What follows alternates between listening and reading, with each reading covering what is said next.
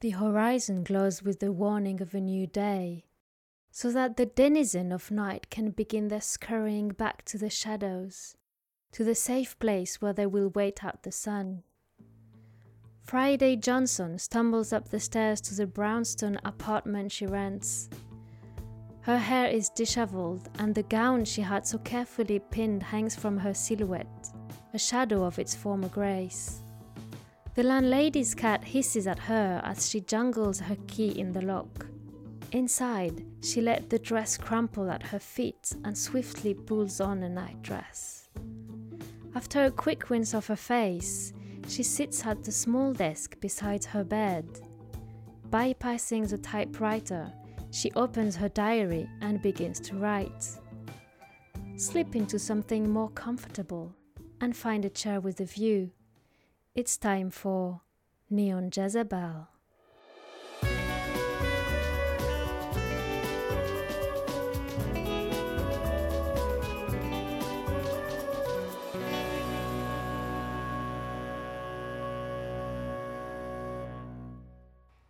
This episode of Neon Jezebel will return in just a moment, and you won't want to miss it. I got a look at the script earlier, and it's a thriller from beginning to end. But first, a word from our sponsor, Baby Blue Manitourian Cigarettes. Dimensional pockets are the scourge of our age. These areas of friction between fifth dimensional space and our fourth dimensional space can have highly damaging effects on your mental health. Those who come too close to one of these pockets frequently suffer an acute affliction of the nerves that may become permanent. The only defense against this ailment is Manitourine, an all-natural product found in certain species of mushroom. Ingesting just five milligrams of Manitourine can greatly reduce the harmful effects of dimensional pocket proximity. For my money, the best Manitourine product on the market is Baby Blue Manitourine Cigarettes. They are the fastest and most affordable Manitourine source on the market. Baby Blue Manitourine Cigarettes are wrapped in the patented Baby Blue fast-catching paper, which burns hotter and faster than any other cigarette paper available. That way, you get the defense you need right when you need it. Nothing else in your pharmacist's case provides better protection for your psychological well-being. In fact, Doctor Thomas Syme, the world's leading expert on extra-dimensional affective disorder, smokes Baby Blues himself.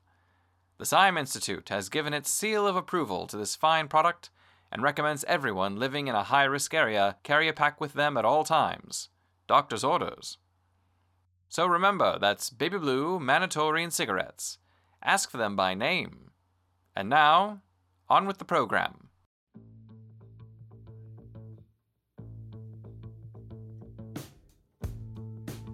Dear Diary, I have tragically neglected you for some time. There is a story I have been chasing for three months now. Every time I have sat down to collect my thoughts on it, my mind has been so full of half-woven threads that I can hardly start. Until recently, the threads I could articulate have sounded far more frivolous than they are in my mind. Then, just as I was able to really get the story down on paper, this whole Mask Virago business came up, and it's put the kibosh on the whole thing. But let me start from the beginning. Last December, I received a letter from Mother. One of her girls had lost a child. The infant had begun exhibiting signs of food poisoning. The mother was frantic, throwing out all of her fruits and vegetables, tossing the milk bottles, resorting to a strictly non-perishable diet. Mother suspected foul play, but knew better than to call the police in to investigate. Thus, she had me come look. If I could find the evidence on the police's behalf, maybe we could get somewhere. I went to the house and interviewed the mother. The best theory I came away with was that another girl had poisoned the child out of jealousy, but that was a theory so thin a stiff breeze could carry it away. Even more so when a second infant died in the same way, this time not in Mother's house. The women of Mother's profession tend to all know each other, so word spread that I was investigating. The next Mother's tale was much the same as the one before and didn't put a chorus on the ballad. The same for the next and the one after. By the fifth incident, though, I finally saw the pattern. For a start, all of the children had been fed Saint Moon milk fortifier, It's an infant formula that claims to enhance the nutrition of mother's own milk. Of course, there are plenty of such powders in the store, but only Saint Moon Milk Fortifier instructs mother to mix it with her own milk, rather than bovine. The message is clear, no matter how the advertisements dance around it. Only one kind of woman looks for an infant formula that will enhance her natural milk. Women who aren't getting the nutrition that they themselves need. Which is to say, poor women. That's all well and good, of course. It's the cheapest infant formula I could find, and one might be tempted to think it was charitable of a company to provide such a product, much needed by the most vulnerable among us. However, this is Saint Moon. Edward Blake has made his opinions on the lower classes well known. That editorial he wrote just as we entered the war, those conferences he has hosted in the years since, to say nothing of the Fit Family contest they run every summer. That man is a eugenicist and makes no efforts to hide it. So, what is a company that's owned by a clear eugenicist doing, providing for poor working mothers? Of course, they sell hundreds of tins of milk fortifier every day. If it was something as simple as an infection from the infant formula, there would be far more cases of the strange ailment that took those innocent babes from this world. There had to be another piece. In my investigations of the afflicted women's kitchens, I found another common thread. They were all drinkers of Yippity. Yippity is one of those near beers that Mister Volstead has driven the likes of Miller and Budweiser to produce.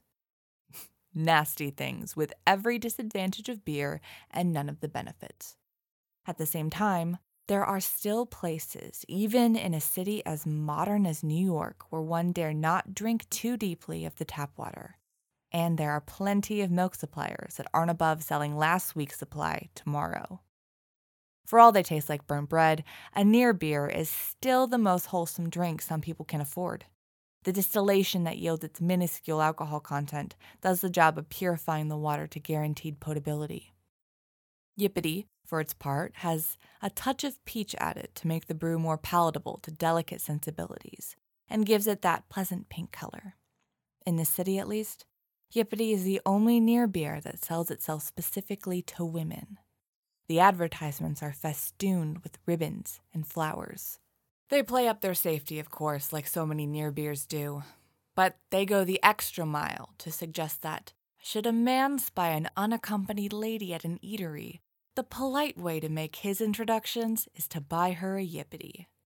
The saucy allusions in their stories and feminine presentation have succeeded in making it popular with my own set. One advertisement has even gone so far as to declare that Yippity is a new drink for a new woman.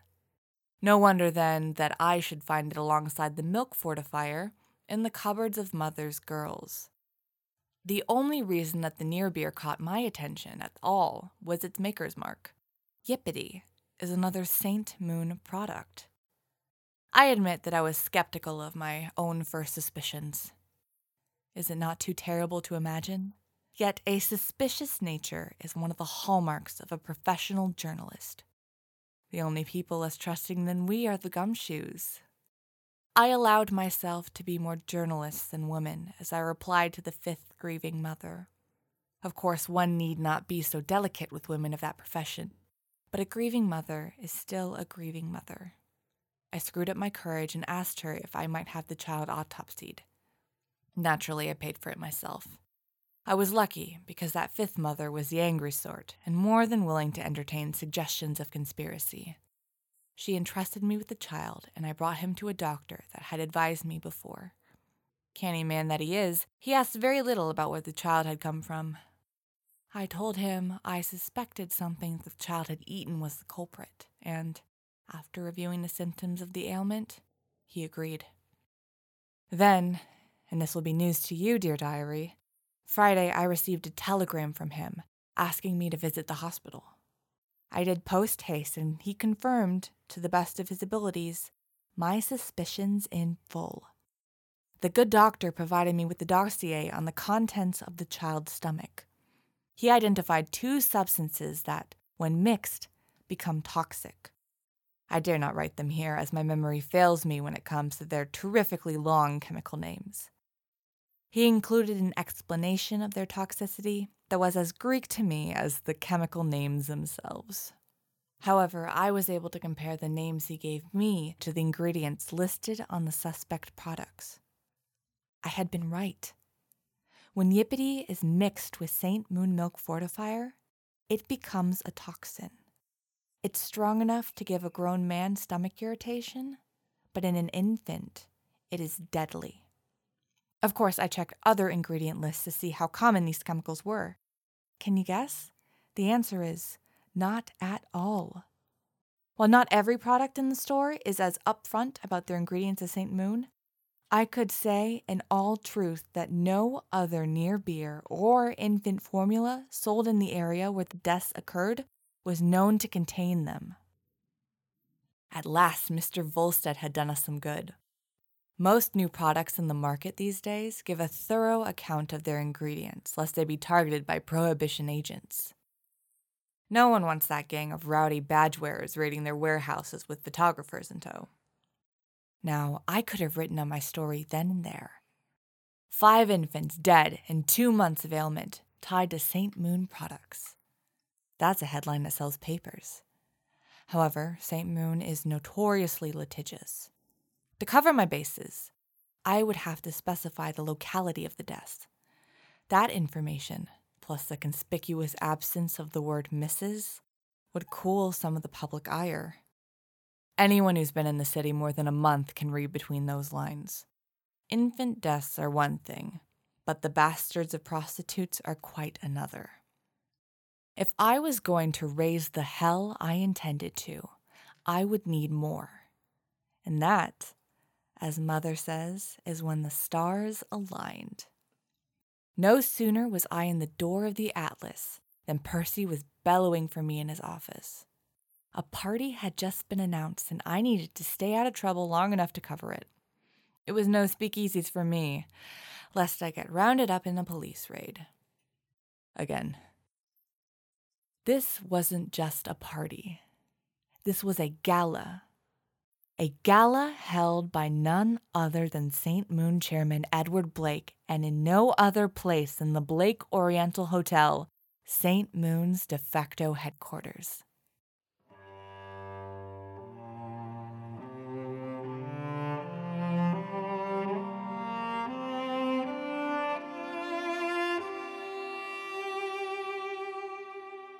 Just before the war, Edward's wife and children transplanted themselves to Hong Kong for the children's schooling. Mary Blake, the once and future queen of New York society, is an Oriental of some extraction, though no one seems to agree on where exactly her people are from. Presumably, she wanted her children to have some experience of the old country during their impressionable years. The gala Mister Blake was holding was nothing less than the debut of his twins, Michael and Gabrielle. Of course, such an occasion will be celebrated in the Blake Oriental Hotel. Not only is it the most luxurious space at Edward Blake's disposal, it is also known to be the de facto headquarters of the Saint Moon Corporation. The stars had indeed aligned. If I could find my way up to the penthouse, I just might be able to locate evidence that Saint Moon had conspired to poison the poor children of New York City. An infant formula intended for poor working girls, and a near beer meant for the exclusive consumption of new women? It's a work of diabolical genius. If I could find just one document on Saint Moon letterhead confirming that the company knew these things produce a toxin when mixed, there would be no need to mention the area where the deaths happened, or to leave any clues as to the profession of the mothers. It was a slim chance. But the timing was too perfect. A higher power was guiding me, dear diary, and I had every intention of following.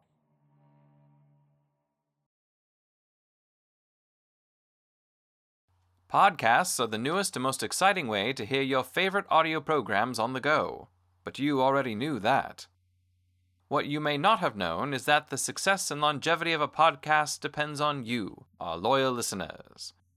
If you've enjoyed the adventure, mystery, and heartbreak of this program, The best way to show your appreciation is by rating and reviewing our show on Apple Podcasts. These reviews make the show more visible on the Apple Podcasts main page, which means that more people can discover what you already know. When you're in the mood for cozy noir adventure, nothing satisfies quite like Neon Jezebel. But it's up to you to let the world know. So why not take this moment to head over there now and rate and review? Afterwards, you can follow us on Instagram at Neon Jezebel Podcast, all one word. That's Neon Jezebel Podcast on Instagram. And now, we continue with our show.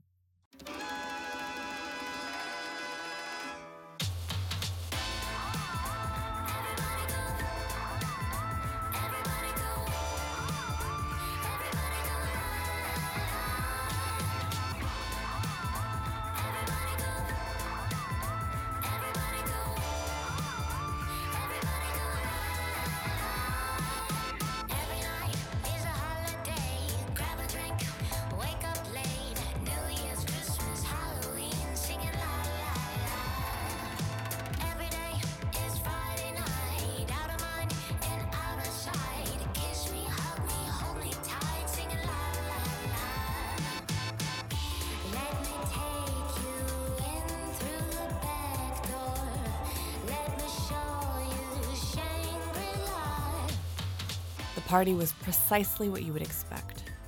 The grand ballroom was draped with Japanese silk.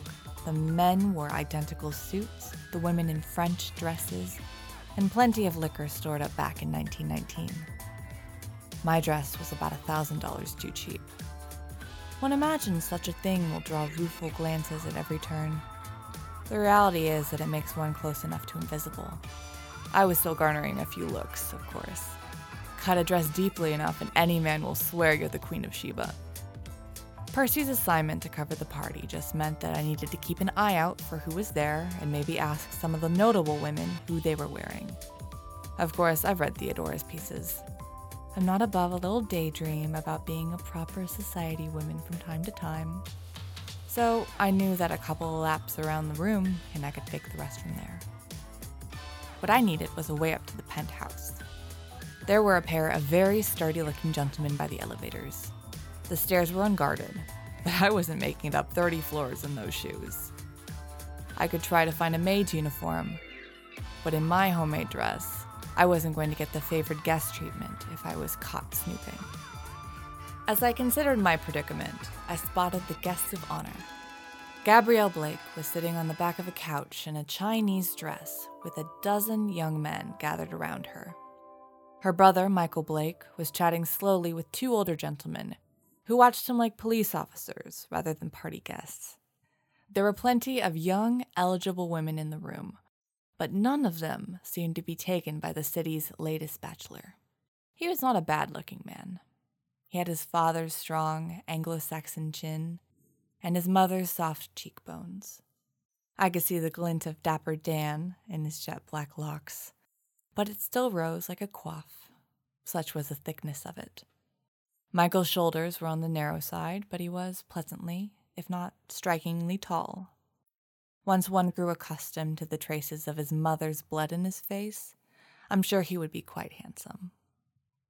Certainly handsome enough for little old me.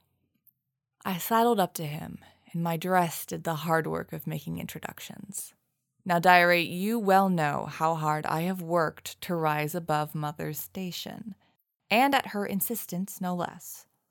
Not so long ago, every girl in her house chipped in to send me to college, all of them beaming at the prospect of the little girl that helped them wash their knickers, making good out in the world. That said, I passed through the doors of womanhood in a house of ill repute. While I did not have my first kiss until I was twenty, I was already well schooled in the art of holding a man's attention. I have no idea what sort of girls they have in Hong Kong, but Master Michael Blake was about to experience the full force of the American temptress. Introductions were made, and the two old men were swiftly forgotten as I induced Michael to regale me with tales of the Far East. He had some real enthusiasm for the subject, but was most thrilled by the prospect of impressing a young woman, no matter how cheap her dress. It wasn't long before he was escorting me to a quiet corner of the ballroom with a pair of fresh drinks in hand.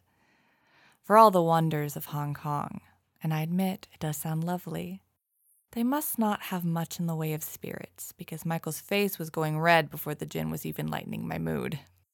I sensed my window was closing, so I mentioned that there was a rumor that the Blake Oriental Hotel had the finest of any view of the city. He was more than happy to agree and took the all-important step of asking if I would like to see it for myself. I took his arm and found it deliciously firm.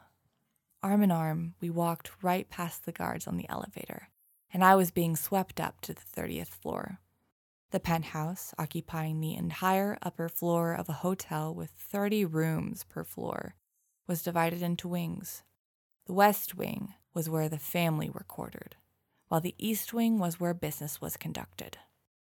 Naturally, Michael escorted me westwards.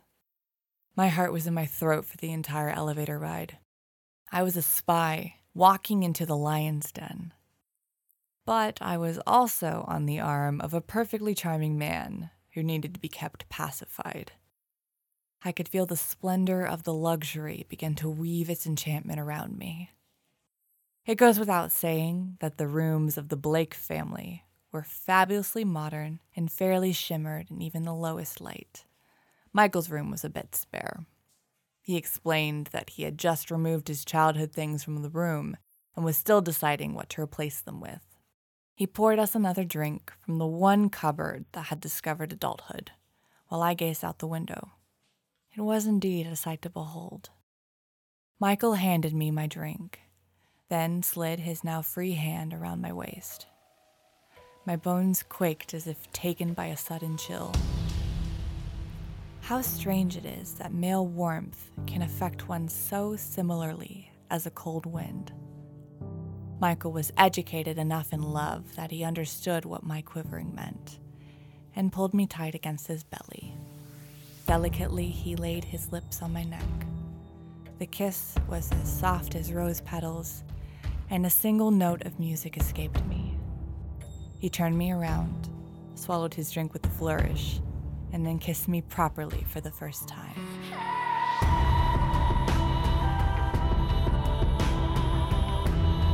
But no, I shall save the rest of that interlude for another day. It deserves to be written in isolation, so that it can be more easily found in the future. Once our dalliance was concluded, I washed myself and dearly wished I could have used facilities shared by his sister. Still, I made the best of it and found him still waiting for me. The womanly part of me was pleased that he had not let himself doze off, but the journalistic part of me cursed this final measure of stamina. He was, graciously, fast asleep within moments of my return to the bed. I waited until I was sure my departure would not wake him, periodically pinching myself to keep awake. There was activity in the hallway as another family member stumbled to another room, which delayed me further. One thing I highly recommend for Michael's decorating is a clock. Once I was secure that I was alone in wakefulness, I removed myself from Michael's embrace and did my best to dress in the dark. With shoes in hand, I made my way to the east wing. I found one grand room that could have been a dining room or a conference room and was probably both. Three doors led from it. One, I suppose, to a kitchen, and another, I discovered, to a water closet. The second door I tried gave way to Edward Blake's study. He had a magnificent view of the city, and I could just make out the harbor lights. I clicked on the lamp and began searching for anything containing those interminably long names for chemicals. I had only vague recollection of them, but was sure I would recognize them when I saw them again. I found an unsigned contract with the Walker Corporation, which screamed of a story, just not the one I was on. Underneath that, though, was a document regarding something called the Vaccine Project. Looking over it as thoroughly as I could, it looked like a survey of lab reports. One in five words was some ineffable Greek monstrosity, which I took to be chemical names. Skipping to the bottom, I found a paragraph detailing a strong and reliable interaction between two chemicals that sounded awfully familiar. That was as far as my search progressed before I heard footsteps in the dining room. I folded up the report I had found and secreted it inside my brassiere. Then I turned off the lamp and crouched behind the desk. No sooner was I down than I heard the door open. My shoes were clutched to my bosom and my breath was held tight. On some childish instinct, I shut my eyes, as if not seeing would make me invisible. When a voice from above cleared its throat, I nearly screamed. I fully expected to look up and find Edward Blake towering over me. My lie was prepared. Oh, I'm so sorry, Mister Blake. It's just, you see, I heard you could see the Statue of Liberty from here, and well, I just couldn't help myself. He would throw me out, and I'd be away, scot-free. Except, when I did open my eyes, it was not Edward Blake I found glaring at me. It was Mary. Now, I know you have led a chaste existence, dear diary, unless there's something you're not telling me about the dictionary. But of all personages one could be found by after a dalliance with a man, the sight of that man's mother is most liable to strike you dead. I suddenly felt that invading the sanctum of a corporate chairman was a petty sin compared to the inescapable reality of my activities with this woman's son. In my terrified state, I could hardly answer questions. I did manage to stutter something about wanting to see the Statue of Liberty, and then Mary Blake was on the phone telling someone there was an intruder in the penthouse. Once she hung up, Missus Blake grabbed me by the ear and dragged me like a prodigal child out to the elevator. I attempted an apology, but the woman's narrow-eyed glare stopped me before I could finish. As we waited for the elevator to tick its way up to us, none other than Gabrielle Blake came onto the scene. "Who is this?" she asked, eyeing my disheveled and handmade dress disapprovingly. Her mother replied that I was proof that Michael was still a very young man. Gabrielle understood that there would be no pleasure in that moment for her and returned to her room. I was then escorted out of the hotel by two very calm men in suits and left to hail a taxi on my own. During the ride, I let the shock of being eye to eye with my lover's mother melt away and embrace the rising victory that rested at my very bosom. I had it. Honest to God proof that Edward Blake was poisoning the infants of poor women. You see, I didn't tell the driver to take me home. I had him take me to the offices of the New York Atlas. The autopsy was in my desk drawer, along with my notes from the interviews. Once I added the document from Edward Blake's office to the pile, I would have everything I needed for the story of the year. I had expected the office to be deserted. There might be a couple Joes that got on Percy's bad side covering the overnights, but that was all. Instead, I found Percy himself at a typewriter. The editor-in-chief, still in his pajamas, was frantically typing out copy as two secretaries, with their curlers still in, ran messages from the teleprinter to a half-dozen reporters. It was the first Virago attack. Percy had been looking for a petard to hoist the vigilance committees on, and he looked like he finally found it. And that was when my story crashed down around my feet. A masked woman had attacked a Saint Moon truck carrying Yippity beer, and there I was holding evidence that Saint Moon was using Yippity to poison children. I may as well have written an article claiming to be the Virago myself. It wasn't as if I could call on Michael and Mary Blake to be my alibis. "Hello, Missus Blake. I'm the woman you caught snooping in your husband's office after fornicating with your son. Would you mind telling people where I was the night of the first Virago attack, so I can publish a story accusing your husband of murder?" So, diary, that's where I am. I do apologize again for neglecting you. but I've had rather a lot on my mind. This story will be told, and not just to you. Somehow, I will find a way. Sincerely, Friday Johnson.